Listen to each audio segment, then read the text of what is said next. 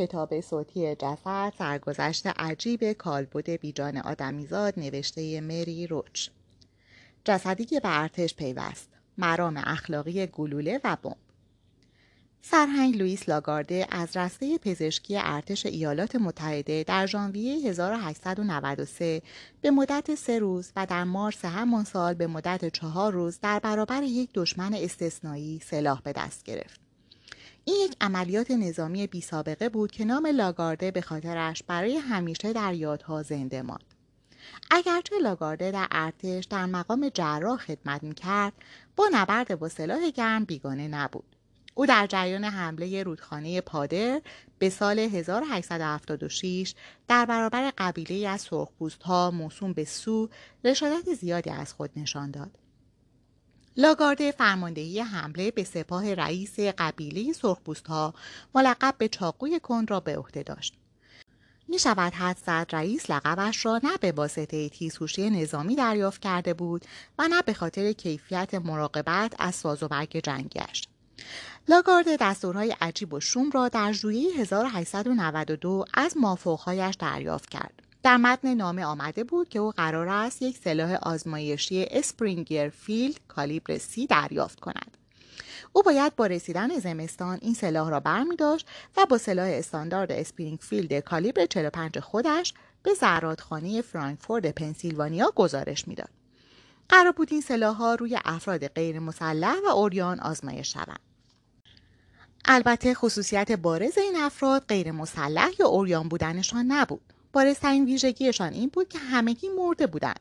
آنها به دلایل طبیعی مرده و از محلی که هرگز فاش نشد جمع شده بودند تا در جایگاه سوژه های آزمایش واحد تسلیحات ارتش ایفای نقش کنند.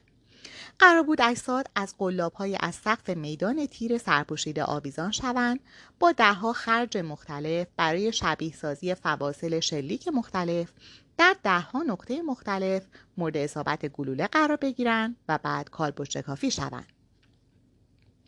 مأموریت لاگارده مقایسه آثار فیزیولوژیک این دو سلاح مختلف روی استخوانها و اندامهای داخلی بدن انسان بود. ارتش ایالات متحده اولین نهادی نبود که روی اجساد غیر نظامیان آزمایش انجام داد. لاگارده در کتابش با نام جراحات ناشی از گلوله می نویسد ارتش فرانسه از حوالی سال 1800 به منظور آموزش آثار گلوله در جنگ به اجساد شلیک می‌کرد و همینطور آلمانی ها که به خودشان زحمت می‌دادند و اجساد آزمایشی را در فضای آزاد و در فاصله شبیه سازی شده مطابق با میدان نبرد در زمین میکاشتند. حتی سوئیسی های همیشه بیطرف در اواخر قرن 19 مطالعاتی روی جراحات ناشی از پرتابه های نظامی روی اجساد انجام دادند. تئودور کوخر استاد دانشگاه و جراح و عضو ارتش سوئیس. سوئیسی ها ترجیح میدن نجنگن اما به چیزهایی بیشتر از چاقو در بازکن قرمز سوئیسی مسلح هستند یک سالی را صرف شلیک با سلاح سوئیسی وترلی و انواع و اقسام هدفها کرد. بطری، کتاب، روده های خوک پر شده از آب، استخوان گاو، جمجمه انسان و در آخر یک جفت جسد کامل انسان تا سازوکار جراحات وارد شده از گلوله را درک کنند. کوخر و همچنین تا حدودی لاگارده هدفشان این بود که آزمایش هایشان روی گلوله ها با اجساد در نهایت به نوعی نبرد بشردوستانه تر منجر شود. کوخر اینطور استدلال میآورد که هدف از جنگ این است که دشمن دیگر توانایی جنگیدن نداشته باشد نه اینکه الزاما بمیرد. به همین منظور توصیه کرد که اندازه گلوله ها را کاهش دهند و آنها را از موادی بسازند که نقطه ذوبی بالاتر از سرب داشته باشند تا کمتر تغییر شکل بدهند. و آسیب کمتری به بافت بدن وارد کنند. مفهوم از کاراندازی به جام مقدس تحقیقات پرتابه ها تبدیل شد. چطور می شود فردی را از کار انداخت بی آنکه او را دچار نقص عضو کرد یا کشت؟ البته قبل از آنکه او شما را دچار نقص عضو کند یا بکشد. در واقع اولین باری که سرهنگ لاگارده و اجساد آویزانش در 1904 روی صحنه رفتند به نام تقویت ارتش در فرایند از کار انداختن دشمن بود. این موضوع بعد از دخیل شدن ارتش در فیلیپین در مراحل انتهایی جنگ آمریکا و اسپانیا در رأس فهرست اموری بود که ژنرال ها باید انجام می‌دادند. چون سلاح کلت کالیبر سیاهش در موارد بسیاری برای ناکار کردن دشمن ناکارآمد ظاهر شده بود. اگرچه کلت سیاهش برای جنگ های متمدنانه کافی به نظر می رسید در مواجهه با قبایل وحشی یا دشمنان متعصب کارایی نداشت. لاگارده در کتاب جراحات ناشی از گلوله نوشته است انگار تحت تاثیر یک قاعده کلی حتی سربازان جانسخت ژاپنی وقتی تیر میخوردن نقش زمین می‌شدند مردان قبایل مورو در فیلیپین چیزی بین دو مورد قبلی بودند. لاگارده در این باره نوشت یک جنگجوی متعصب مثل مردان مورو در حالی که در هر دست یک بولو دارد و با جست و خیز به سمت شما می آید باید با پرتابه‌ای که بیشترین قدرت از کاراندازی را دارد هدف قرار بگیرد. بولو چاقوی تیغ بلند مخصوص قبایل فیلیپین است. مردان قبیله مورو به خاطر سلحشویی با چاقوی تیغ کوتاه شهرت داشتند نه بولو. و بیشترین شهرتشان به این خاطر بود که می توانستند حریف را تنها با یک ضربه از وسط دونیم کنند. او حکایت یکی از این جنگجوها را تعریف می کند که یک تنه به یک واحد نگهبانی ارتش ایالات متحده حمله کرد. وقتی او به فاصله صد قدمی رسید کل واحد شروع کردن به شلیک کردن. با وجود این جنگجوی نامبرده توانست خودش را به فاصله پنج قدمی نگهبانها برساند و بعد نقش زمین شود. لاگارده به خاطر اصرار و استرار وزارت جنگ تحقیقاتی را روی تعدادی از سلاحها و گلوله های ارتش و کارایی نسبیشان در متوقف کردن دشمن در کمترین زمان ممکن آغاز کرد. او به این نتیجه رسید که یک روش برای انجام دادن کار شلیک کردن به اجساد معلق و ثبت کردن میزان شوک وارد شده از طریق تکانه های ایجاد شده در جسد است. به عبارت کوتاهتر وقتی به بالاتنه دست یا پای معلق شلیک می کنید چقدر به عقب تاب می خورد. ایوان مارشال که کتابی درباره قدرت از کاراندازی سلاحهای سبک با عنوان قدرت راه اندازی سلاحهای سبک نوشته در این باره می‌گوید روش او بر این فرض استوار بود که اینرسی حرکتی اجساد معلق با اوزان مختلف را می‌توان به طریقی به هم ارتباط داد و اندازه گیری کرد و نتایج به دست آمده بالاخره ارتباطی با قدرت از کاراندازی سلاح دارند اما در واقع کاری که انجام داد نتیجه گیری داده های شبهدار از تعدادی آزمایش شبهدار بود. حتی سرهنگ لاگارده به این نتیجه رسید که اگر می‌خواهید بفهمید یک تفنگ به خصوص در از کاراندازی یک نفر چطور عمل می کند بهتر از آن را روی موجودی امتحان کنید که قبلا از کار نیفتاده باشد. یا به عبارت دیگر یک موجود زنده برای انجام دادن این کار لازم است. لاگارده در این باره نوشته است حیواناتی که برای این کار انتخاب شدند چهارپایانی بودند که قرار بود در کشتارگاه های شیکاگو سلاخی شوند. و آن ده پانزده نفری را که قرار بود در دهه 1930 کتابش را بخوانند حسابی گیج کرد. چون لغت چهارپایان به معنای گاوها آن موقع از فرهنگ لغات روزمره مردم محو شده بود. لاگارده بعد از تیر زدن به 16 فقره از چهارپایان بالاخره به جوابش رسید. اگرچه کلت 45 با کالیبر بالاتر بعد از سه تا چهار شلیک گاو را نقش زمین می کرد حیوانهایی که با کالیبر کوچکتر یعنی 38 هدف قرار می گرفتن حتی بعد از ده بار شلیک همچنان سر پا باقی می ماندن. و از آن موقع به بعد ارتش ایالات متحده با اطمینان کامل به نبرد می رود چون می داند وقتی چاپایان حمله کنند مردان دلاور ارتش آمادند. بیشتر از همه این خوکهای مادر مرده بودند که سختی بار تحقیقات این چنینی را در ایالات متحده و اروپا به دوش کشیدند. در چین بیشتر در کالج پزشکی نظامی شماره 3 و واحد تسلیحات ارتش بیشتر به سگهای نژاد مونگرت شلیک می‌کردند در استرالیا مطابق با آنچه در گزارش های سمپوزیوم پنجم درباره جراحات ناشی از پرتابه ذکر شده پژوهشگران خرگوش ها را هدف قرار می‌دادند از قرار معلوم مردمان هر فرهنگ حیوانی را برای انجام دادن آزمایش های بالستیک انتخاب می کنند که دل خوشی ازش ندارند. چینی ها هر از گاهی سگهایشان را میپزند و می‌خورند اما در باقی حالات علاقه چندانی به سگ ندارند. استرالیایی ها خرگوش را نوعی مصیبت می‌دانند که بریتانیایی ها برای شکار کردن وارد کشورشان کردند. اما آنجا عین خرگوش زاد و ولد کردند و طی 20 سال دو میلیون جریب از پوشش گیاهی استرالیا را خوردند. در تحقیقات ایالات متحده و اروپا این نظریه معتبر نیست ما به این دلیل که چون فرهنگمان خوکها را کثیف و حال به همزن می‌داند با آنها تیر نمی‌زنیم خوکها گلوله می‌خورند چون اندامهای درونیشان شبیه اندامهای درونی ما انسان هاست. قلب خوکها به خصوص شباهت زیادی به قلب انسان دارد. بزها گونه مناسب دیگرند چون ششهایشان شبیه ششهای ماست این موضوع را خانم فرمانده مارلین دیمایو به من گفت که در انسیتوی آسیب شناسی نیروهای مسلح روی جلیقه های ضد گلوله تحقیق و مطالعه می کند. حین صحبت با دیمایو به نظرم رسید که می شود با استفاده از اعضای بدن سایر گونه ها و پیوند زدن آنها با هم یک انسان غیر انسان مناسب برای آزمایش پرتابه ها ساخت. او در مقطعی از گفتگو گفت زانوی انسان خیلی شبیه زانوی خرس قهوه‌ایه و بعد با این ادعای عجیب یا شاید نه چندان عجیب ادامه داد مغز انسان خیلی به مغز گاوهای نژاد جرزی توی ششمایگی شباهت داره. درباره گوسفندها و اینکه معروف است بخشهایی از دستگاه تولید مثل آنها. شبیه دستگاه تولید مثل زنهاست چیزی از خانم دیمایو نپرسیدم. مبادا به این نتیجه برسد که سطح هوش و ادبم شبیه چه می‌دانم مثلا سوسک سرگین قلتان است. جای دیگری خوانده بودم که لگن خاصره شترمرغ‌های استرالیایی کپی برابر اصل لگن آدمیزاد است و این وضعیت بیشتر به نفع انسانها کار کرده. تا شترمرغ‌های استرالیایی که در دانشگاه دولتی آیووا جوری شلاپلشان کردند که وضعیتشان شبیه به آرزه بافت مردگی استخوانی شد و بعد پشت سر هم میکردندشان داخل دستگاه سیتی اسکن و بیرون میآوردندشان تا آقایان پژوهشگر روی بیماری نامبرده مطالعه کنند.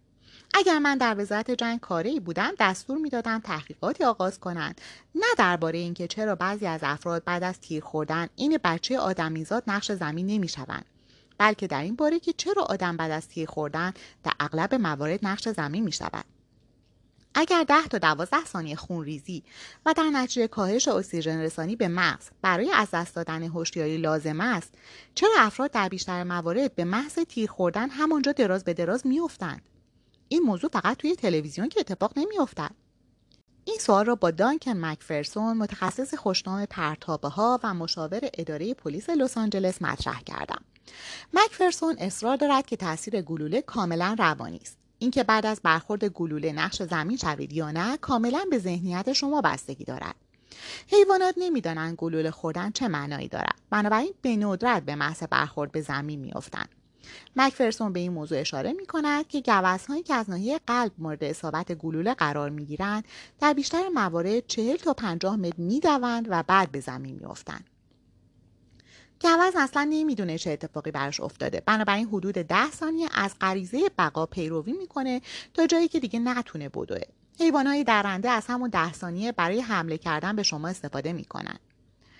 از سوی دیگر افرادی که به سمتشان شلیک می شود اما تیر بهشان اصابت نمی کند یا گلوله غیر جنگی که وارد بدن نمی شوند و کشنده نیستند اما درد زیادی دارند بهشان اصابت می کند در جا نقش زمین می شوند. مکفرسون بهم گفت یه افسر پلیس رو می‌شناسم که به سمت یه نفر شلیک کرد و اون شخص فاصله دمر روی زمین دراز به دراز افتاد اون افسر با خودش گفت خدای من بالاتنه رو نشونه رفته بودم ولی انگار سهوا سرش رو زدم پس بهتره برگردم به میدان تیر رو باز تمرین کنم. بعد رفت سراغ مردی که افتاده بود روی زمین و هرچی گشت نتونست جای گلوله رو روی بدنش پیدا کنه.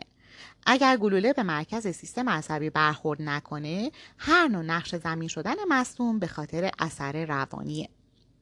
نظریه مکفرسون همه دشواری های ارتش در دوران لاگارده با مردان قبیله مورو را توجیه می کند چون از قرار معلوم مردان قبیله مورو با آثار سلاح گرم آشنا نبودند و آنقدر می جنگیدند تا بدنشان بر اثر خونریزی و در نتیجه کاهش سطح هوشیاری جوابشان می‌کرد گاهی فقط بی اطلاعی از آنچه گلوله می تواند انجام دهد باعث می شود دشمن به طور موقت ضد گلوله شود.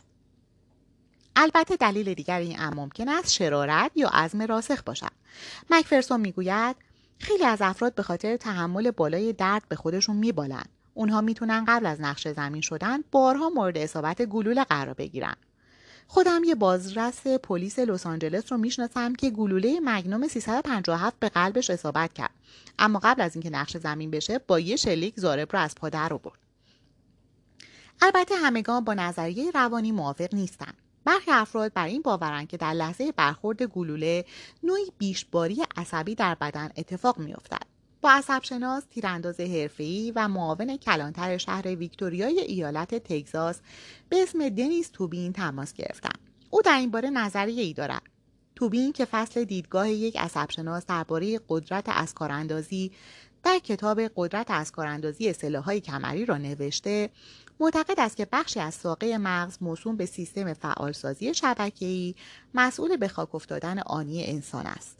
سیستم فعالسازی شبکه‌ای تحت تاثیر تکانه های عصبی ناشی از درد زیاد در اما احشا قرار دارد و بر اثر دریافت چنین تکانه های عصبی سیگنال های ارسال می کند که عضلات پا را ضعیف می کند و در نتیجه فرد نقش زمین می شود.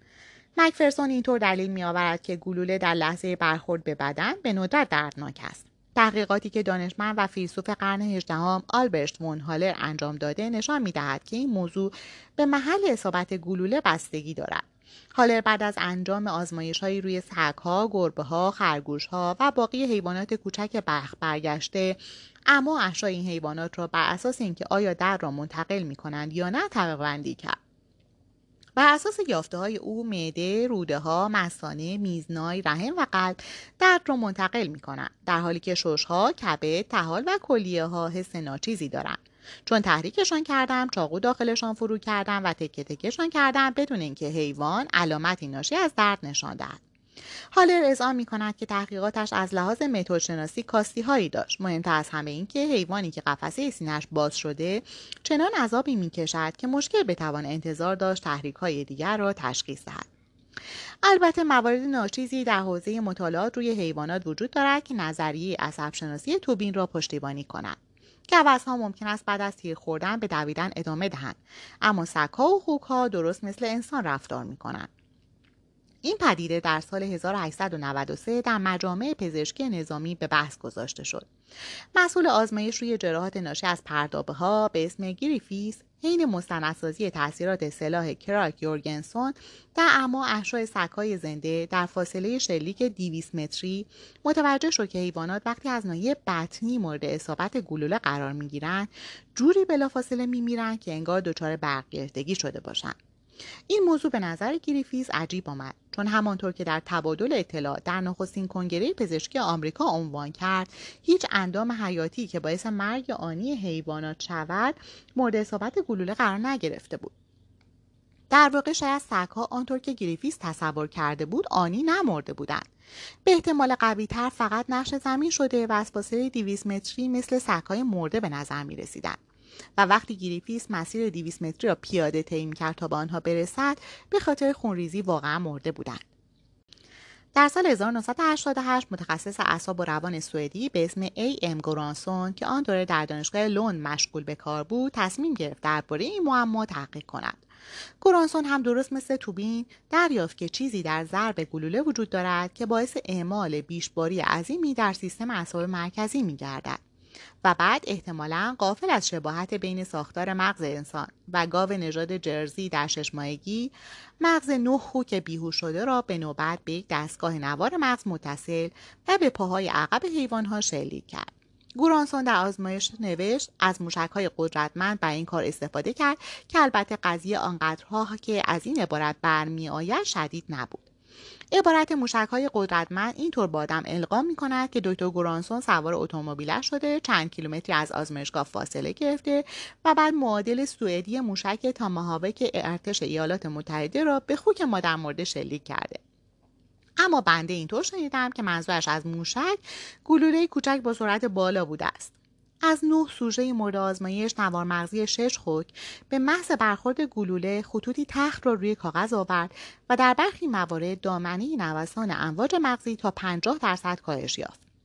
از آنجا که خوکها پیشاپیش با استفاده از داروی بیهوشی از کاراندازی شده بودند مشکل می‌توان گفت که آیا تحت تاثیر شلیک هم از کاراندازی می‌شدند یا نه. و گورانسون هم ترجیح داد حسی در این باره نزند. و اگر هم خوکها هوشیاریشان را از دست داده بودند گورانسون راهی برای فهمیدن چگونگی سازوکار قضیه نداشت. در کمال اندوه خوکهای بیچاره گورانسون تصمیم گرفت به مطالعاتش ادامه دهد. مدافعان نظریه بیشباری عصبی پدیده حفره موقت را منشأ این اثر می‌دانند. تمام گلوله ها در لحظه ورود به بدن انسان حفره ای در بافت اطرافشان ایجاد می کنند. این حفره تقریبا بلافاصله بسته می شود اما مدافعان نظریه بیشباری عصبی بر این باورند که در همان کسری از ثانیه که حفره باز است یک پیام درخواست کمک به مغز ارسال می کند. همان پیام موجب اعمال بیشباری روی مدار عصبی می شود و کل سیستم بدن کرکره ها را پایین می کشد. همان مدافعان معتقدند گلوله هایی که حفره های موقتی بزرگتری ایجاد می کنند شوک لازم برای دستیابی به هدف پرتابه ها یعنی قدرت از کاراندازی را در مصنوم ایجاد می کنند. اگر این موضوع حقیقت داشته باشد برای اندازهگیری میزان قدرت از کاراندازی یک گلوله باید بتوانیم حفری ایجاد شده را در لحظه ایجاد مشاهده کنیم. به همین خاطر بود که خداوند مهربان به موازات کمپانی تولیدی ژلاتین کایند اند ناکس وارد عمل شد و بافت مصنوعی بدن انسان پا به عرصه وجود گذاشت. قصد دارم یک گلوله داخل نزدیکترین حالت ممکن بران یک انسان البته خارج از بدن انسان شلیک کنم. یک بلوک 15 در 15 در 45 سانتی متری از جنس ژلاتین بالستیک. ژلاتین بالستیک در واقع نسخه تقویت شده از ژلاتین مخصوص دسر شرکت ناکس است. چگالیش از ژلاتین دسر بیشتر است و جوری تولید شده که به چگالی متوسط بافت بدن انسان نزدیک باشد. این ژلاتین برعکس ژلاتین دسر رنگارنگ نیست شکر ندارد و بعید می‌دانم مهمانهایتان از خوردنش بعد از شام راضی باشند. مزیت آن در مقایسه با ران یک جسد واقعی این است که می‌تواند نمایی واضح از لحظه ایجاد حفره دار در لحظه برخورد گلوله در اختیارمان قرار دهد. بافت مصنوعی برخلاف بافت بدن انسان بعد از برخورد گلوله به حالت قبل بر نمیگردد. حفره سر جایش باقی میماند و این امکان را به اهالی حوزه بالستیک می‌دهد که عملکرد گلوله را قضاوت و سوابقش را ثبت و نگهداری کنند. به علاوه نیازی نیست بافت مصنوعی را کالبد شکافی کنید چون کاملا شفاف است. کافی است بعد از شلیک کردن بروید جلو و نگاهی به آسیب وارد شده بیاندازید. تازه بعدش می توانید بافت جلاتینی را ببرید خانه بخورید و ظرف مدت سی روز ناخونهایی سالمتر و محکمتر داشته باشید. ژلاتین بالستیک هم مثل باقی محصولات ژلاتینی از خورده های فراوری شده استخوان گاو و پوست تازه خرد شده خوک تولید می شود. در وبسایت کمپانی کایندن ناکس نوشته شده محصولات دیگری که با استفاده از ژلاتین تولید شده از استخوان گاو و پوست خوک تولید می شوند شامل اینها هستند ماشمالو، شکلات های ناگتی، شیرین بیا، آدامس خرسی، کارامل، نوشیدنی های انرژیزا، کره، بستنی، کپسول های ژلاتینی ویتامین، شیاف و پوست سفید نفرت انگیز لایه خارجی سالامی. منظورم از این حرفا این است که اگر بابت بیماری جنون گاوی نگران هستید احتمالا باید خیلی بیشتر از آنچه فکر می‌کنید نگران باشید. و اگر خطری وجود داشته باشد که البته ترجیح میدم فکر کنم وجود ندارد همه ما محکوم به فنا هستیم. پس آرام باشید و یک شکلات اسنیکرز دیگر بزنید بر بدن. کمپانی کایندن ناکس بافت مصنوعی بدن انسان را در فهرست کاربرد فنی محصولاتش در وبسایت شرکت درج نکرده که البته سبب شد تعجب کنم. و همچنین خانم مسئول روابط عمومی شرکت که تماسهایم را جواب نداد. آدم فکر می‌کند شرکتی که در کمال راحتی درباره مزایای روغن پوست خوک در وبسایتش مطلب می نویسد آن هم با عبارات اینچنینی مادهی بسیار تمیز یا قابل ارائه در تانکر کامیونی و واگن بار قطار؟ مشکلی با حرف زدن درباره ژلاتین بالستیک نداشته باشد. اما ظاهرا من باید برای کسب اطلاعات درباره ژلاتین بالستیک به تانکرهای کامیونی و واگنهای بار مراجعه کنم. ران پای مصنوعی ما را ریک لودن پخته است.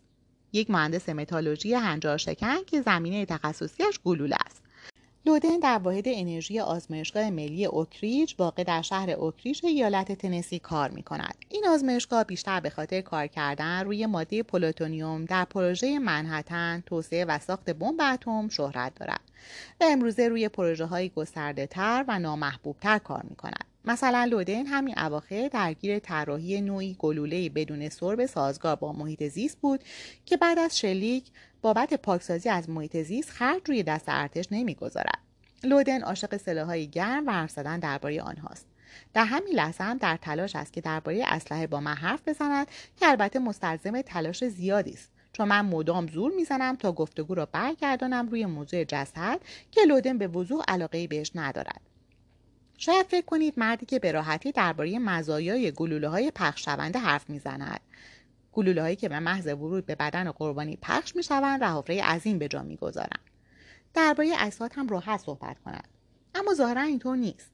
وقتی درباره شلیک آزمایشی به جسد انسان حرف زدم گفت آدم تو اون لحظه دچار انقباض عضلانی میشه و بعد صدایی از خودش درآورد که در بهترین حالت می‌توانم به این صورت بنویسمش.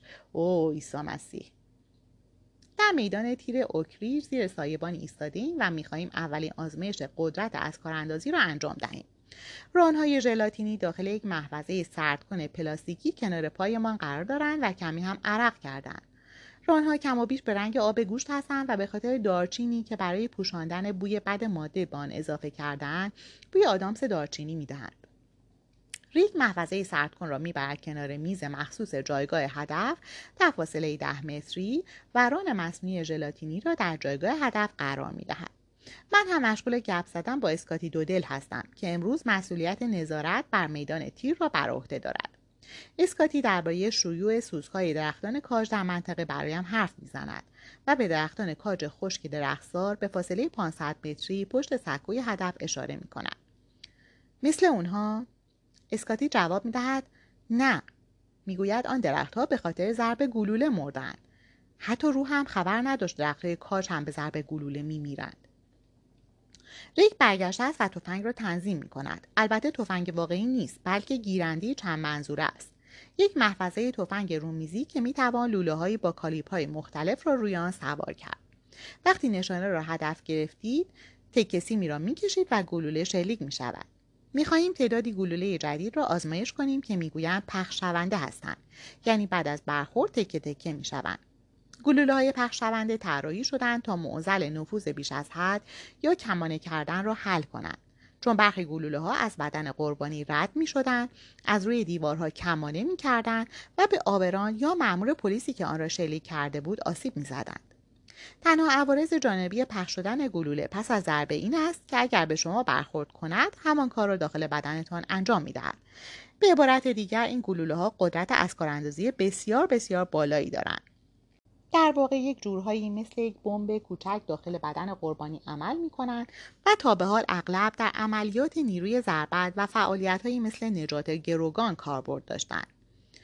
ریک سیم مخصوص ماشه را به دستم می‌دهد و تا سه می شمارد. ژلاتین آرام روی میز لم داده زیر آسمان آبی و آرام ایالت تنسی حمام آفتاب می‌گیرد و برای دل خودش می‌خواند دوست دارم زندگی رو دوست دارم زندگی رو خوب یا بد اگه آسون یا سخت ناامید نمیشم چون بنگ بلوک ژلاتینی از روی میز به هوا پرتاب می شود و روی چمنها فرود می آید. خدا بیامرز جان وین اگر اینجا بود و مجالش را داشت احتمالا می گفت این جلاتین لامروت حالا حالا ها نمی‌تونه واسه کسی دردسر درست کنه ریک ژلاتین را بر می دارد و مجددا روی میز قرار می دهد. می توانید مسیر سفر گلوله را داخل ران ژلاتینی ببینید. گلوله به جای اینکه از یک سمت دیگر بلوک خارج شود چند سانت بعد از ورود متوقف شده است. ریک به حفره ایجاد شده اشاره می کند اینجا رو ببین پخش شدگی کامل انرژی. از لودن سوال می کنم که آیا متخصصان تسلیحات تا به حال مثل کوخر و لاگارده به سرشان زده گلوله هایی طراحی کنند که بدون کشتن یا معلول کردن فرد در بدنش متوقف شود؟ قیافه لودن دقیقا همان شکلی می شود که قبلا شده بود. یعنی وقتی بهش گفتم گلوله های ضد زره چقدر بانمکن. در جوابم گفت ارتش سلاحها را کمابیش بر اساس مقدار آسیبی که می توانند به هدف وارد کنند انتخاب می کند چه هدف انسان باشد و چه وسیله نقلیه. این هم یک دلیل دیگر برای اینکه به جای جسد از ژلاتین بالستیک در آزمایش های قدرت از کاراندازی استفاده می شود ما درباره تحقیقاتی حرف نمی‌زنیم که هدفش نجات دادن جان انسان هاست. برعکس درباره تحقیقات حرف می‌زنیم که به انسان کمک می کند جان انسانهای دیگر را بگیرد گمان کنم در جوابم می‌گویید به این ترتیب جان نیروهای پلیس و سربازها نجات پیدا می کند. منتها این امر ابتدا با گرفتن جان یک نفر دیگر ممکن می شود. بگذاریم به هر حال این نوع استفاده از بافت انسانی چیزی نیست که افکار عمومی از آن حمایت کند. البته دلیل مهم دیگر این که متخصصان تسلیحات به ژلاتین بالستیک شلیک می کنند قابلیت تکرار پذیری است. چنانچه از دستور تهیه پیروی کنید نتیجه همیشه یکسان است. رانهای اجساد واقعی بسته به سن و جنسیت جسد و شرایط جسمانی صاحبشان در لحظه مرگ از لحاظ زخامت و چگالی با هم تفاوت دارند و دلیل دیگر به تمیزکاری نیازی نیست بقایای ران ژلاتینی امروز صبح را برداشتیم و گذاشتیم داخل محفظه سرد کن. از خون و خون ریزی خبری نبود و تازه یک دسر کم کالری هم کاسب شدیم. البته نه اینکه تمام آزمایش های شلیک به ژلاتین بالستیک بدون خون و خونریزی باشد. لوده به نوک گتونی هم اشاره می کند که شبیه صحنه تیر خوردن در فیلم های تارانتینو شده. یکم ژلاتین ریخته رو کفشاتون. ویک لودن تا به حال به جسد شلیک نکرده. هرچند فرصتش رو داشته است. زمانی با همکاری واحد زوال انسانی دانشگاه تنسی مشغول کار روی پروژه‌ای با هدف طراحی گلوله بود که در برابر خوردگی ناشی از ترکیبات اسیدی داخل بدن انسان مقاوم باشند و به اهالی حرفه جرمشناسی در حل کردن جنایاتی که مدتها قبل اتفاق افتادند کمک کنند. لودن به جای شلیک کردن گلوله های آزمایشی به اجساد با یک چاقوی جراحی و پنس دست به کار شد و به روش جراحی گلوله ها را داخل بدن اجساد جاسازی کرد. او گفت دلیل کارش این بوده که می‌خواسته گلوله ها در محل های مشخصی از بدن قرار بگیرند. عضلات بافت چربی حفره داخل سر و سینه و شکم. اگر گلوله ها را شلیک می‌کرد ممکن بود بیش از حد نفوذ کنند و از داخل خاک سر در بیاورند. دلیل دیگرش برای انجام دادن این کار این بود که احساس می‌کرد باید این کار را بکند. همیشه فکر می‌کنم که ما نباید به جسد شلیک کنیم. لودن پروژه دیگری را به یاد میآورد که در آن استخوان انسان را جوری شبیه سازی می‌کردند که بشود داخل بلوک ژلاتین بالستیک جاسازی کرد. درست همانطور که تکه های موز و آناناس داخل ژله شما شناورند. او به منظور کالیبره کردن استخوان شبیه سازی شده ناگزیر باید به تعدادی استخوان واقعی شلیک و آنها را با استخوانهای مصنوعی مقایسه می‌کرد. 16 تا پای کامل جسد در اختیارم قرار دادن تا بهشون شلیک کنم.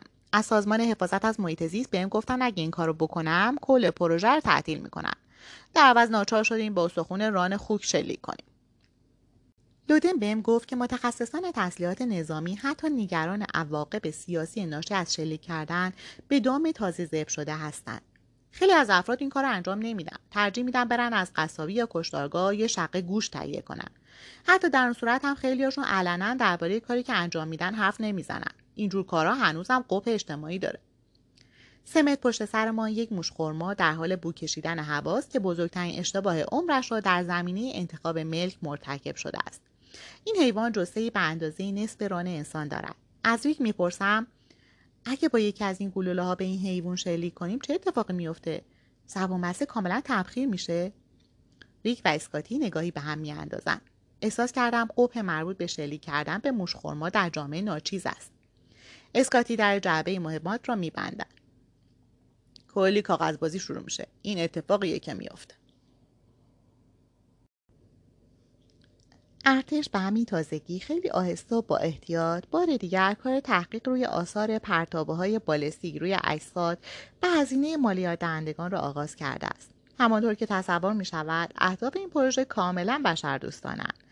سال گذشته فرمانده مارلین دیمایو در انستیتوی آسیب شناسی نیروهای مسلح آزمایشگاه تحقیقاتی موشکهای بالستیک جلیقه ضد گلوله تازه طراحی شده تن تعدادی جسد کرد و تعدادی مهمات مدرن به سمتشان شلیک کرد. هدف این بود که قبل از پوشاندن جلیقه ها به نیروهای ارتش از صحت ادعای تولید کننده جلیقه اطمینان حاصل شود.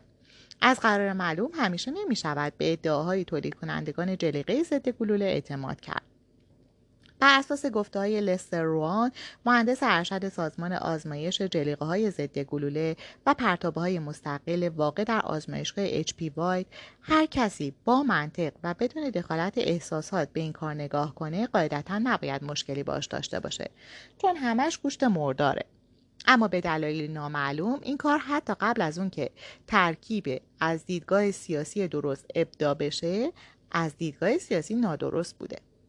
آزمایش های دیمایو روی اجساد بهبودی چشمگیر در روش های سابق ارتش برای آزمایش کردن جلیقه های ضد گلوله ایجاد کرد. در عملیات خوک در جریان جنگ کره جلیقه های ضد گلوله شرکت دورون را به این صورت آزمایش کردند که خیلی شیک آنها را در اختیار 6000 سرباز گذاشتند تا بتن کنند و ببینند در مقایسه با سربازانی که جلیقه های استاندارد به تن داشتند چقدر بیشتر زنده میمانند.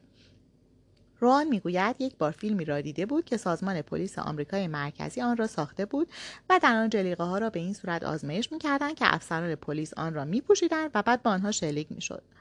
ترفند مهم در طراحی جلیقه ضد گلوله این است که آنقدر زخیم و مقاوم باشد که گلوله را متوقف کند و در این حال سنگین و گرم و معذب کننده نباشد که افسرها آن را تن نکنند. چیزی که نمی‌خواهید همان چیزی است که جنگجویان جزایر گیلبرت در زمانهای قدیم به تمرین کردند وقتی در واشنگتن دی سی بودم تا با دیمایو ملاقات کنم سری به موزه تاریخ طبیعی اسمیتسونین زدم و در آنجا زره جنگجویان جزایر گیلبرت را دیدم. نبردها در مجموع جزایر میکرونزی به حدی وحشیانه و خونبار بود که جنگجویان جزایر گیلبرت سرتاپایشان را با زرهی به زخامت موکت پادری از جنس الیاف تابیده پوسته نارگیل میپوشاندند. از یک سو تحقیر ناشی از ظاهر شدن در میدان نبرد با ظاهری شبیه یک نارگیل بود و از سوی دیگر این زره آنقدر سنگین بود که جنگجوی زره پوش به کمک چند نفر نیاز داشت تا بتواند راه برود.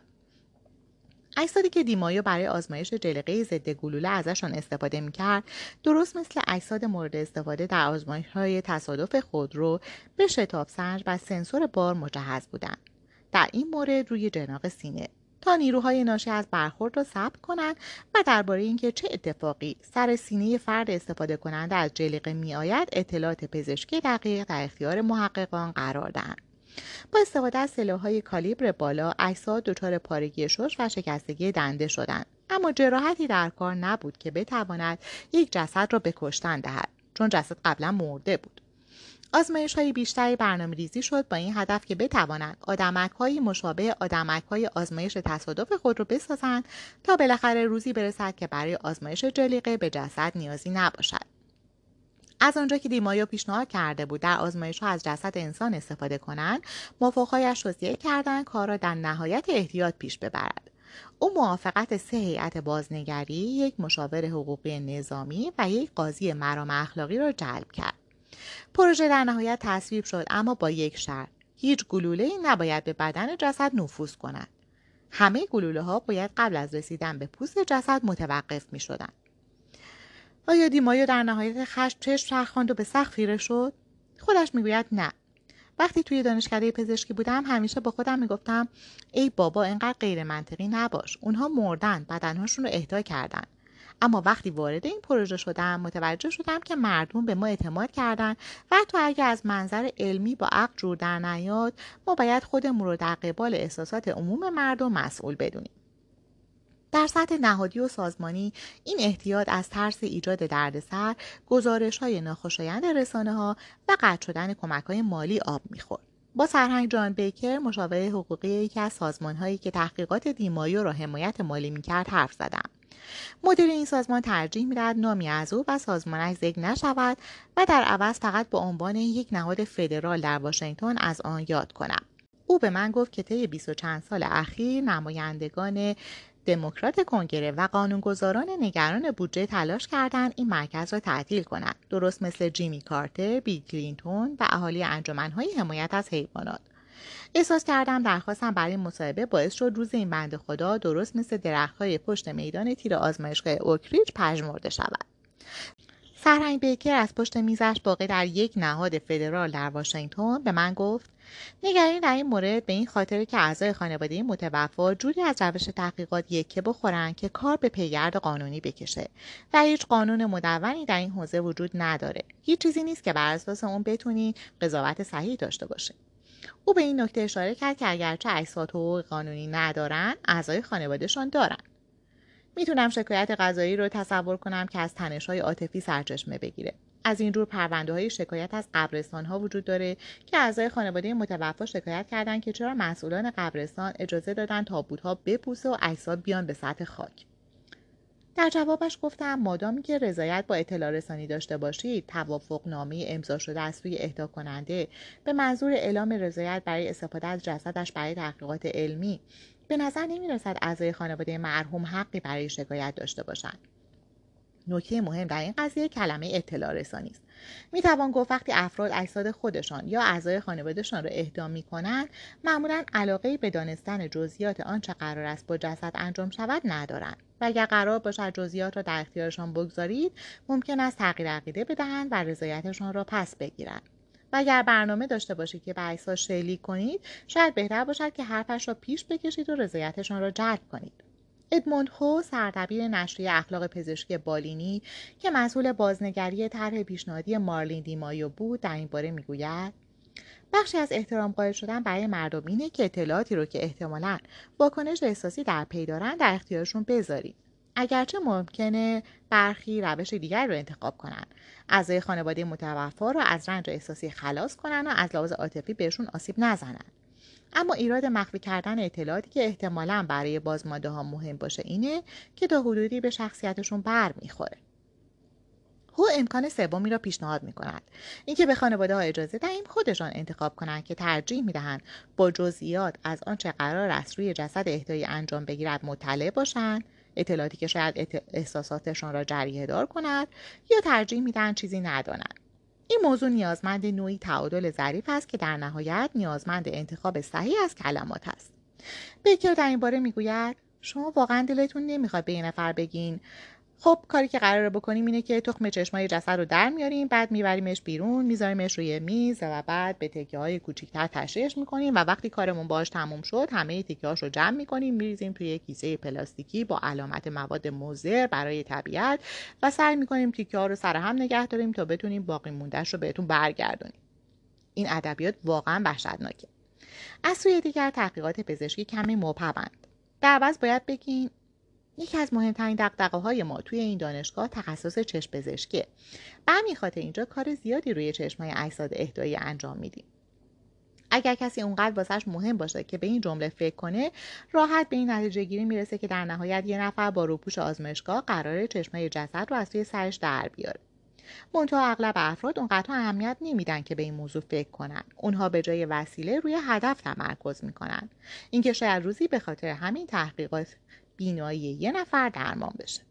مطالعات بالستیک هم به خصوص مشکل دارن. چطور باید تصمیم بگیرید که جدا کردن سر پدر بزرگ بنده خدایی و شلیک کردن به صورتش ایرادی نداره؟ حتی وقتی دلیل انجام دادن کارتان جمعآوری داده برای حصول اطمینان از این باشد که شهروندان غیر نظامی بیگناهی که گلوله های غیر مهلک به صورتشان برخورد می کند دچار ریخت افتادگی صورت نشوند. علاوه بر این چطور خودتان را راضی می کنید که سر پدر بزرگ بند خدایی را جدا کنید و با گلوله آزمایشی به صورتش شلیک کنید؟ این سوال ها را با خانم سیندی بیر که دقیقا خودش را به انجام دادن این کار راضی کرده بود مطرح کردم. وقتی در بین استیت بودم سیندی را ملاقات کردم. بیر به شلیک کردن به جسد عادت دارد. در سال 1993 دیوان ملی عدالت او را معمور کرد تا آثار برخورد پرتابه های غیر مهلک مختلف را مستندسازی کند گلوله های پلاستیکی، لاستیکی، کیسه های حاوی لوبیای خوش و خیلی چیزهای دیگر. نیروی پلیس در واقع در 1980 استفاده از گلوله های غیر مهلک را برای رام کردن شهروندان غیر نظامی اغلب اختشاش طلب ها و افراد روانی خشن بدون به خطر انداختن جان آنها آغاز کرد. از آن موقع به بعد گلوله های مثلا غیر مهلک به کشته شدن افراد منجر شدند و همین امر دیوان ملی عدالت را وادار کرد بیه را معمور کند که نگاهی به عملکرد این گلوله ها بیاندازد تا چنین وقایع دیگر رخ ندهد از بیه پرسیدم چطور می‌تونین خودتون رو راضی کنین که سر پدر بزرگ بنده خدایی رو جدا کنین؟ بیه جواب داد. خدا رو شکر روحان این کار رو برامون انجام میده. این همان روحان پزشک ترکیه ای است که اجساد را برای آزمایش تصادف خود را آماده می‌کرد. بیر این نکته را هم اضافه کرد که گلوله های غیر مهلک نه از سلاح گرم بلکه از تفنگ های بادی شلیک می شوند چون به این ترتیب هم نشانگیری دقیقتر است و هم ضربه آرامتر. بیر در نهایت اینطور نتیجه گیری کرد. با تمام اینها وقتی اون پروژه تموم شد واقعا خوشحال بودم. بیر هم درست مثل باقی کسانی که با جسد کار می‌کنن با کارش کنار میآید. با ترکیبی از شفقت و تفکیک احساسی. باید با اجساد با احترام رفتار کنید و به نوعی این واقعیت رو توی ذهنتون تفکیک می‌کنین که البته نمی‌خوام بگم که اونها شخص نیستن و شخصیت ندارن ولی بیشتر به چشم نوعی گونه مجزا به جسد نگاه می‌کنیم بیر قبلا در رشته پرستاری تعلیم دیده است و از جهاتی کار کردن با مرده ها رو راحت تر می‌دونن. می‌دونم که اونا درد رو احساس نمی‌کنن و با کارهام آزارشون نمیدن. حتی مجرب ترین محققانی که با جسد کار می‌کنن روزهایی را تجربه می‌کنن که کارشان در ذهنشان حالتی غیر از فعالیت علمی به خود می‌گیرد.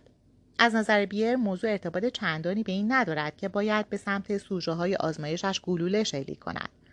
کار وقتی دشوار می شود که این گونه خاص از قلمرو گمنامی و شیء انگاری بیرون می آید و به گذشته خودش به عنوان یک انسان وارد می شود.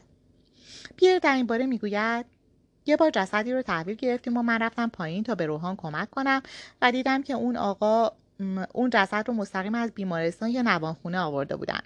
اون تیشرت و پیژامه پشمی تنش بود. یه لحظه به نظرم اومد که این مرد می‌تونست جای پدرم باشه. و یه مورد دیگه هم بود که رفتم نگاهی بهش بندازم. خیلی وقتا پیش میاد که لازم نگاهی به نمونه بندازی تا مطمئن این وزن زیادی بالا نیست و میشه راحت بلندش کرد. و اون شخص رو پوشت بیمارستان شهر زادگاه هم تنش بود. اگر واقعا می‌خواهید چپها تا دیر وقت بیدار بمانید و درباره شکایات غذایی و وجهه ناجور کارتان فکر کنید باید بمبی نزدیک جسد کسی که کالبدش را به علم اهدا کرده منفجر کنید.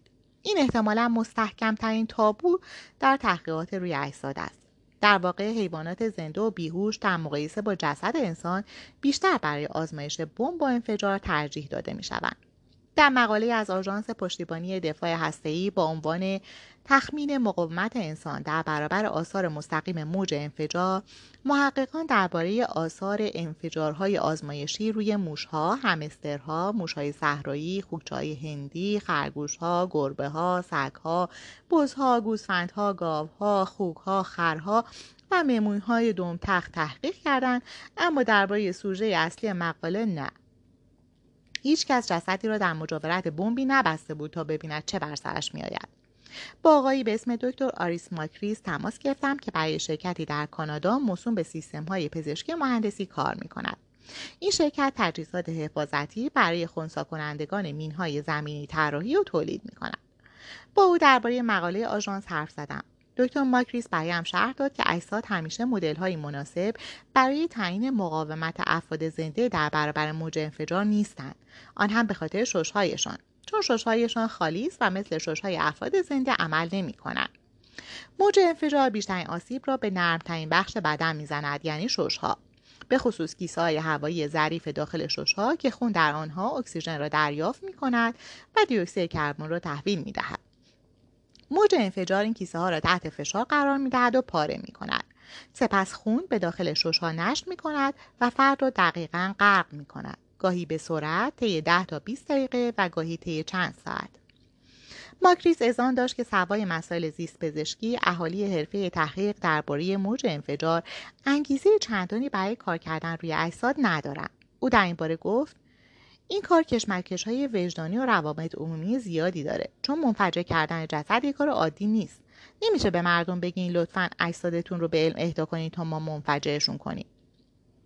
اخیرا گروهی بیشتر از سایرین جسارت به خرج دادند سروان رابرت هریس و گروهی از پزشکان دیگر از رسته مطالعات روی های شدید جز های تحقیقاتی جراحی ارتش ایالات متحده واقع در فورت سم هیوستون ایالت تگزاس از تعدادی جسد برای آزمایش کردن کفش های مورد استفاده برای خونسا کنندگان مین استفاده کردند. از جنگ ویتنام به بعد شایعاتی در جریان بوده مبنی بر اینکه صندل برای می جمع کنها بهترین نوع پوشش پاست چون به این ترتیب از نفوذ تکه های پوتین به داخل بافت پا بر اثر انفجار مین و خطر عفونت پیشگیری می شود. با این حال هیچ کس تاثیر پوشیدن صندل و هیچ یک از تجهیزات حفاظتی را که تولید کنندگان ادعا می کردن از پوتین نظامی استاندارد ایمنترن روی یک پای واقعی آزمایش نکرده بود. در این لحظه مردان بیباک که برنامه ارزیابی حد نهایت آسیب وارد صحنه می شوند. این برنامه در سال 1999 آغاز شد. به این صورت که 20 جسد اهدایی به دانشکده پزشکی دالاس را یک به یک با تصمیه شانه بند آویخته از سقف یک پناهگاه انفجار پورتاب بستند. همه اجساد به سنسورهای تنش و بار روی کف پا و قوزک مجهز شده و یک از شش مدل پوتین پیشنهادی به پای هر یک پوشانده شده بود. سازندگان برخی از پوتین ها ادعا می کردند که با برداشتن پا از روی می می توان آن را در برابر انفجار می که به سرعت از شدتش کم می شود محافظت کرد. برخی دیگر ادعا می کردند که پوتین هایشان با جذب و منحرف کردن موج انفجار از پا محافظت می کنند. اجساد را جوری در وضعیت استاندارد راه رفتن یعنی کف پا روی زمین قرار دادند که انگار با اطمینان کامل به سمت سرنوشت محتوم خود قدم برمی داشتند. برای اینکه سناریو واقعی تر به نظر برسد همه اجساد را از فرق سر تا نوک پا با لباس نظامی پوشاندند یونیفرم ها علاوه بر افزودن به درجه واقع نمایی قضیه در واقع نوعی معیار احترام هم بودند. دقیقا از همان نوع احترامی که احتمالا در نظر ارتش ایالات متحده لئوتارد لاجوردی برای اجسا تأمین نمی‌کرد. هریس کاملا اطمینان داشت که مزایای بشردوستانه این مورد مطالعاتی بر احتمال نشت اخبار و آبروریزی میچربد با این حال درباره احتمال اطلاع رسانی به اعضای خانواده متوفیان درباره جزئیات آزمایش با مدیریت برنامه اهدای جسد مشورت کرد. مدیریت برنامه به هریس توصیه کرد که از خیر این کار بگذرد.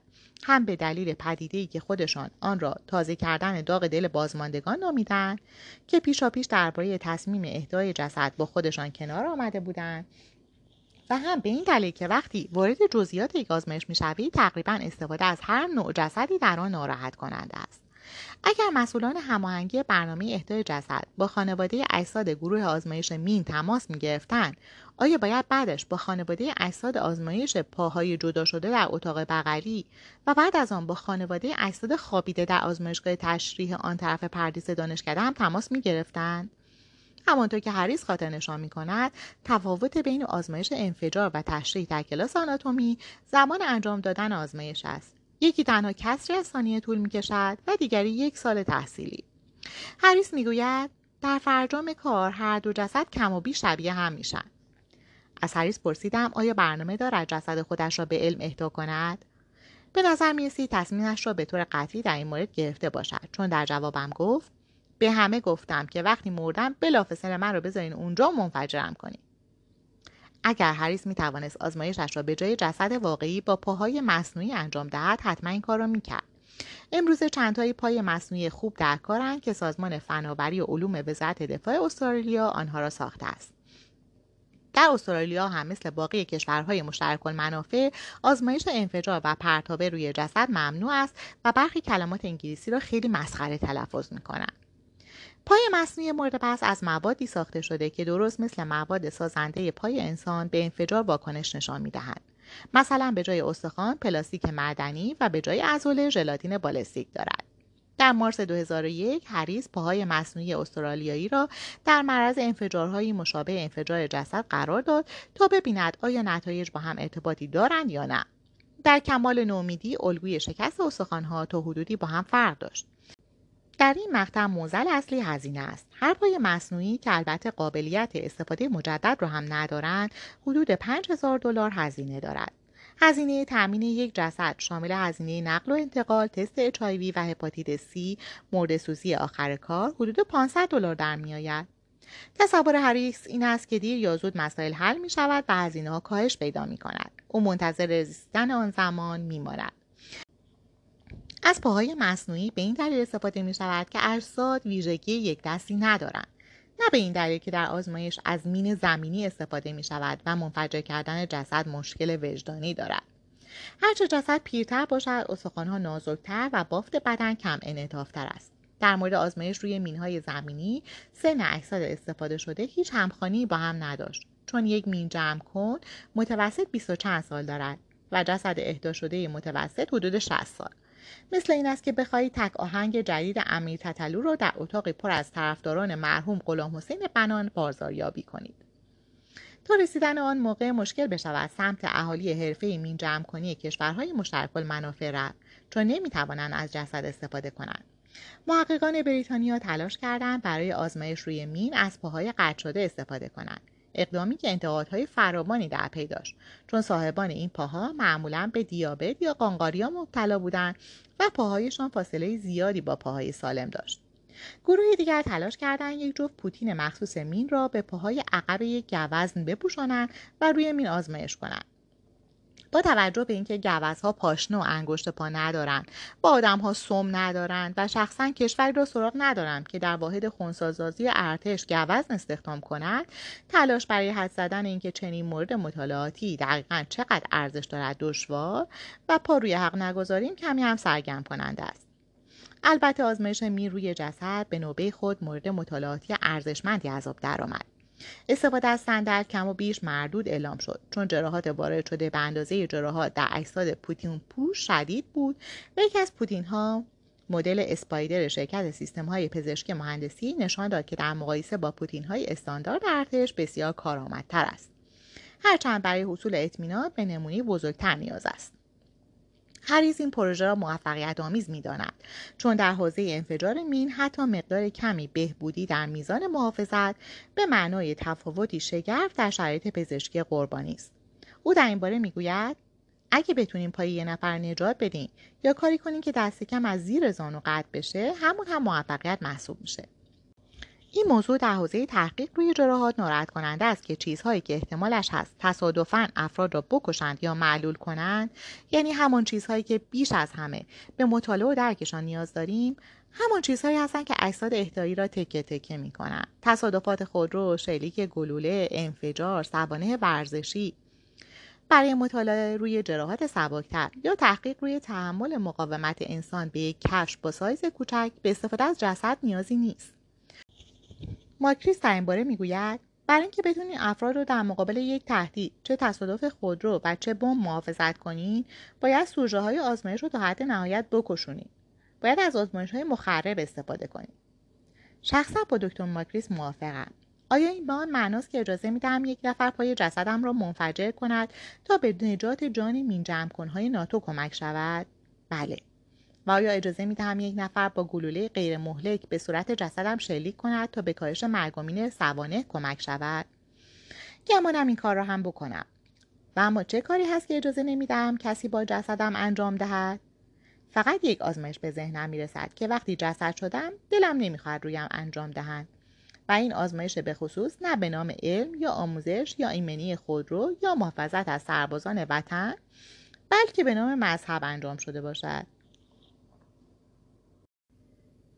پیکر مقدس آزمایش تسلیم سال 1931 بود. پزشکان و دانشجویان رشته پزشکی فرانسه در پاریس گرد هم آمده بودند تا در مراسمی سالانه موسوم به کنفرانس لنه شرکت کنند. یک روز حوالی ظهر کشیشی در مراسم حاضر شد او یک ردای بلند مشکی و یقه سفید مخصوص کشیش های کاتولیک را برتن و یک کیف چرمی زیر بغلش داشت کشیش خودش را پدر آرمایاک معرفی کرد و گفت که به مشورت حاضرترین آناتومیست های فرانسه نیاز دارد.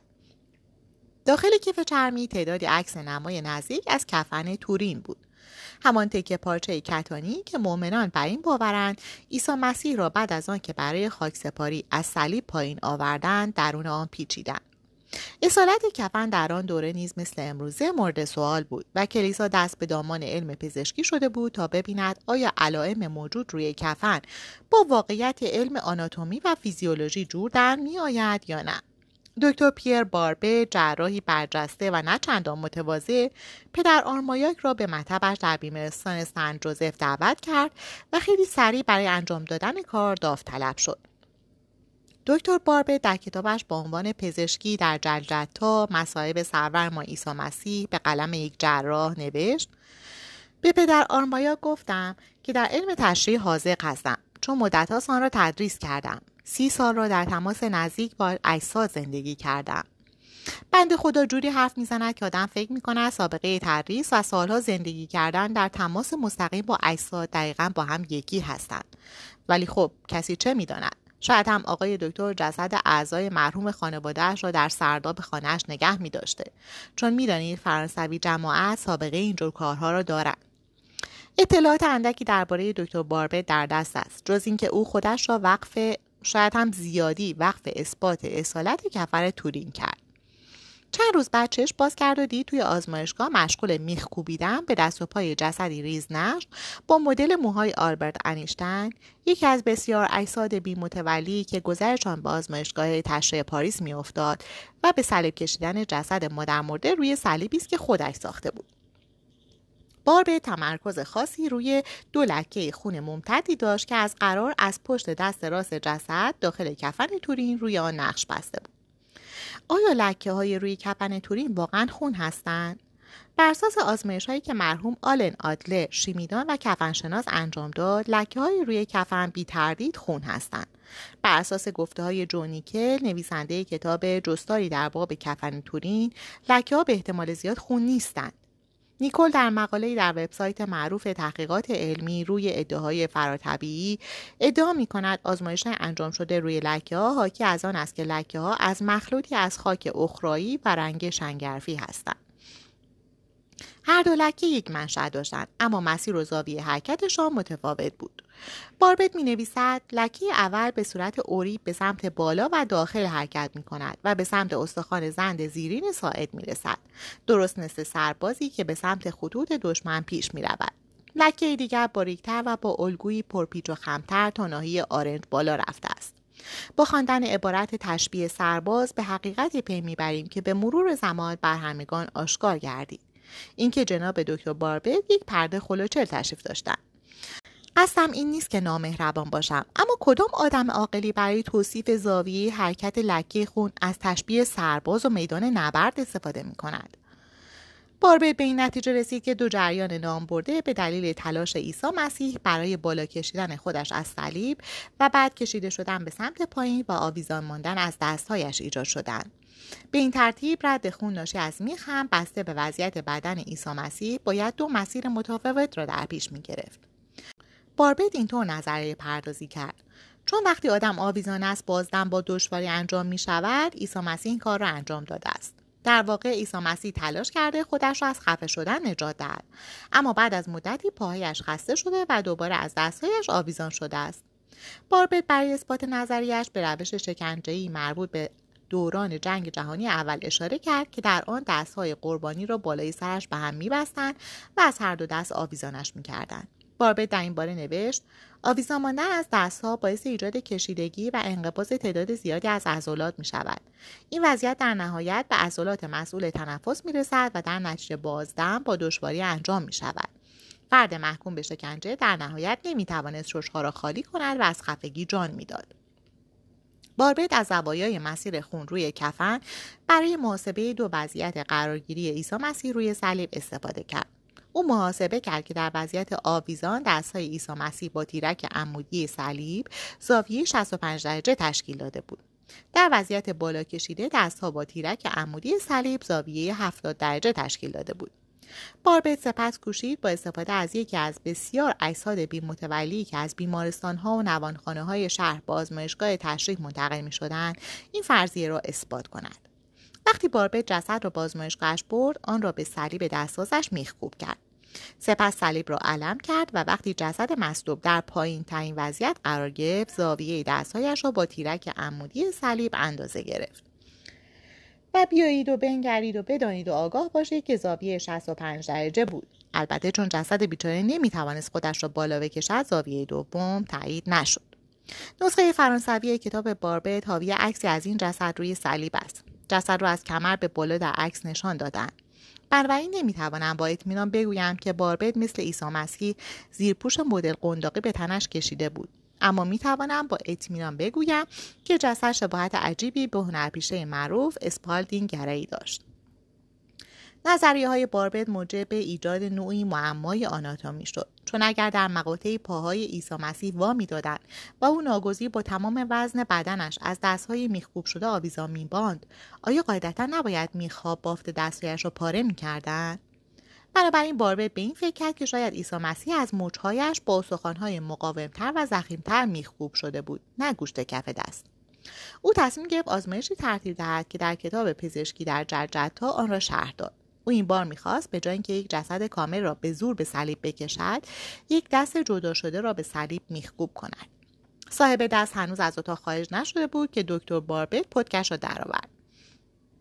دست جسد مردی قوی هیکل را از دو سوم طول جدا کردم و یک میخ با مقطع چارگوش به زخامت 8 میلیمتر میخ مصائب را وارد کف دستش کردم. به آرامی وزنه مدل 45 کیلوگرم نصف وزن مردی با قد 180 سانتی متر را از آرنج آویزان کردم. بعد از ده دقیقه زخم میخ افزایش طول داد. بعد مجموعه دست و وزنه را کمی تکان دادم و دیدم که میخ یک باره فاصله بین دو استخوان متکارپال را طی کرد و پارگی بزرگ در بافت دست ایجاد شد تکان ملایم دوم باعث شد که دست بالکل کنده شود و فقط پوستش روی صلیب باقی بماند در هفته های آتی باربت آزمایش هایش روی دوازده دست دیگر انجام داد تا نقطه مناسب برای کوبیدن یک میخ 8 میلیمتری را پیدا کند. مطمئنا این دوران برای مردان قوی هیکلی که با دست مجروح به مطب دکتر پیر باربت مراجعه می‌کردند دوران جالبی نبود. بالاخره پد که جناب دکتر کوبید و کوبید و کوبید تا رسید به نقطه مناسب برای عبور میخ مسائل. فاصله دیتو فضای خالی به قاعده یک نقط فرنگی واقع در بین دو ردیف از استخوانهای مچ باربه در این باره نوشت در هر مورد از آزمایش نوک میخ جهت خودش رو در پیش می‌گرفت و انگار که داخل قیفی فرو رفته باشه به پیشروی ادامه می‌داد تا به نقطه مناسب برسه یکی نداند فکر می کند مشیت الهی شامل حال کوبش می‌خواه هم می شود. باربت پیروزمندانه ادامه می دهد.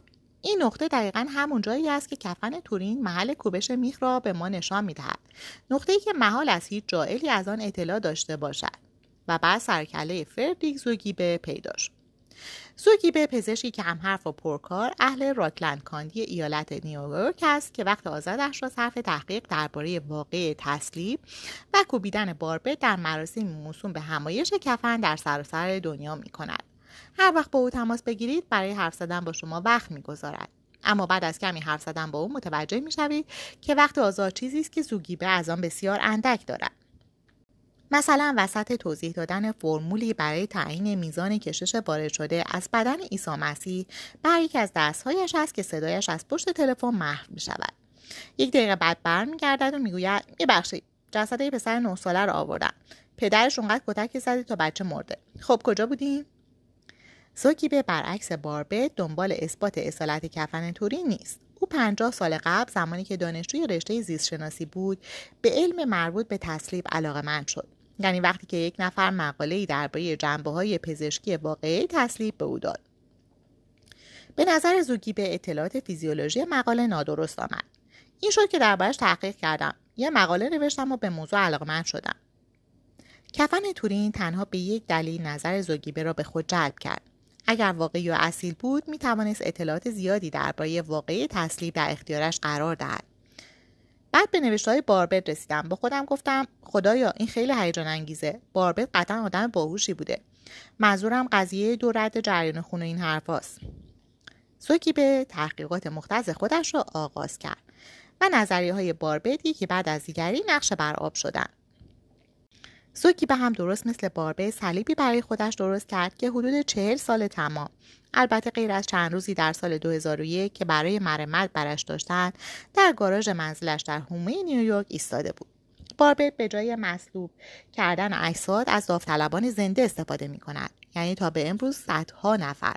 او در اولین مورد مطالعاتیش کمی کمتر از صد داوطلب از یکی از گروه های مذهبی محلی موسوم به محفل سوم سنت فرانسیس انتخاب کرد. از او می‌پرسم برای اینکه یک سوژه به صلیب کشیده بشه چقدر باید بهش پول می‌دادین؟ زوگیبه در جواب می‌گوید هیچی اونا به من پول می‌دادن. همه دلشون می‌خواد برن بالای صلیب و ببینن چه سوالی داره. البته این رو هم بگویم که زوگیبه از تصمه های چرمی استفاده می‌کرد نمیخ البته طی این سالها تماسهایم از داوطلبانی دریافت می‌کرد که خواستار تسلیب واقعی با میخ بودند باورتون میشه؟ یه خانومی با هم تماس گرفت و ازم خواست واقعا با میخ به صلیب بکشمش. عضو این فرقه هایی بود که صفحات فلزی توی صورتشون کار می‌ذارن روی سرشون جراحی می‌کنن تا تغییر شکل بدن زبونشون رو دو شاخه می‌کنن و حلقه به جاهای مختلف بدنشون وصل می‌کنن. وقتی زوگیبه شروع کرد به مصلوب کردن مردم اولین چیزی که متوجه شد این بود که هیچ کدام مشکلی با تنفس نداشتن. حتی وقتی به مدت 45 دقیقه روی صلیب میماندن. او به نظریه خفگی باربت مشکوک بود و اشاره باربت به قربانیان شکنجه جنگ جهانی اول را مردود می‌دانست چون دستهای آن افراد بالای سرشان بسته شده بود نه در طرفین و سوژه های زوگیبه اصلا نیازی نمی‌دیدند برای تنفس راحت تر خودشان را رو روی صلیب بالا بکشند در واقع وقتی زوگیبه در آزمایش دیگر از آنها خواست خودشان را رو روی صلیب بالا بکشند هیچ کدام نتوانستند این کار را بکنند او در این باره می‌گوید کاملا محاله که بتونین خودتون رو با فشار دادن پا روی تیرک صلیب از اون وضعیت بالا بکشین. او همچنین اضافه می کند که پشت دستها که به تیرک افقی صلیب فشرده شده بودند دو رد خون بود. اگر عیسی مسیح خودش را روی صلیب بالا و پایین کشیده بود خون خارج شده از زخم پخش می‌شد نه اینکه به دو مسیر مجزا تبدیل شود. پس چه چیز دو رد مسیر خون را روی کفن ایجاد کرده بود؟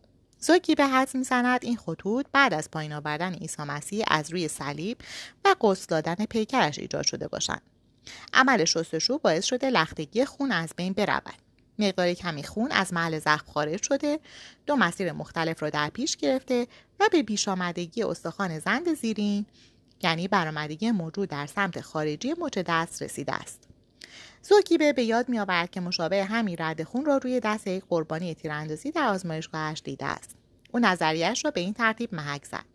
خون لخته شده از روی زخم جسد نورسیده ای را در آزمایشگاهش شست تا ببیند آیا مقدار کمی خون از زخم بیرون می‌زند یا نه. او در مقاله‌ای که در نشریه پارچه کتانی منتشر کرد نوشت جریانی کوچک از خون پدیدار شد. به همچنین متوجه شد که باربه درباره قضیه فاصله دتو هم مرتکب خطای فاحشی شده. چون فاصله مذکور آنطور که باربه در کتابش گفته بود و آنطور که رد روی کفن نشان می‌داد دقیقا در محل کوبیدن میخ قرار نداشت. زخم موجود روی پشت دست روی کفن تورین در سمت داخلی مچ واقع شده. و تمام کتاب های آناتومی این موضوع را تایید می کنند که فاصله دتو در سمت خارجی مچ قرار دارد. یعنی دقیقا همون جایی که باربت میخا را در مچ اجسادش وارد می‌کرد. نظریه زوگی به این است که میخا با ای به کف دست عیسی مسیح وارد شده و از پشت مچش خارج شدند. او هم شواهد مختص خودش را در این باره دارد. عکسهایی که 44 سال قبل از قربانی قتلی گرفته بود که جسدش را به آزمایشگاهش آورده بودند. زوگی به قضیه را اینطور به یاد میآورد. تمام بدن اون زن به طرز وحشیانه با چاقو سوراخ شده بود. یه زخم روی دستش دیدم که ظاهرا وقتی ایجاد شده بود که قربانی دستش رو جلوی صورتش حائل کرده بود. اگرچه تیغه چاقو از کف دست قربانی وارد شده بود ظاهرا با زاویه حرکت کرده بود و از پشت سمت داخلی مچ خارج شده بود. از قرار معلوم تیغه در مسیر خودش با مقاومت ناچیزی مواجه شده بوده چون عکس برداری اشعه ایکس هیچ شواهدی از شکستگی استخوان نشان نداد. عکسی از زوگیبه و یکی از داوطلبانش در نشریه پارچه کتانی که قبلا به آن اشاره کردم وجود دارد. زوگیبه یک روپوش سفید آزمایشگاه تا دم زانو به تن دارد و در حال تنظیم یکی از گیرنده های علائم حیاتی روی سینه مرد داوطلب است. ارتفاع صلیب تقریبا تا سقف می‌رسد و روی سر زوگیبه و مانیتورهای پزشکی سایه انداخته است. داوطلب غیر از یک شلوارک ورزشی و یک سیبیل پدر مادردار چیزی به تن ندارد و قیافه بیخیال و هپروت کسی را به خود گرفته در که در ایستگاه منتظر اتوبوس ایستاده است. به نظر نمی رسد هیچ کدامشان از اینکه یک نفر دارد در این وضعیت ازشان عکس می‌گیرد آگاه باشند. کمانا وقتی آدم به این اندازه غرق پروژه این چنینی می شود حواسش دیگر به این نیست که از دید باقی دنیا چقدر عجیب به نظر می رسد.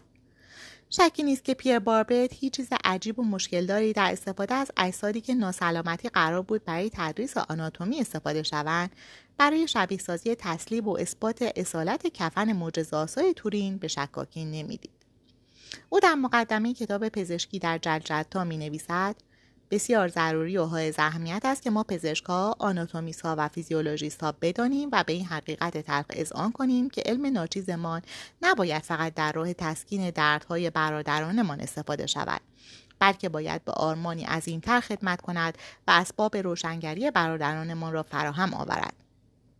از نظر شخص بنده که هیچ آرمانی عظیمتر از تسکین دردهای برادرانمان وجود ندارد به خصوص آرمانهای پروپاگاندای مذهبی.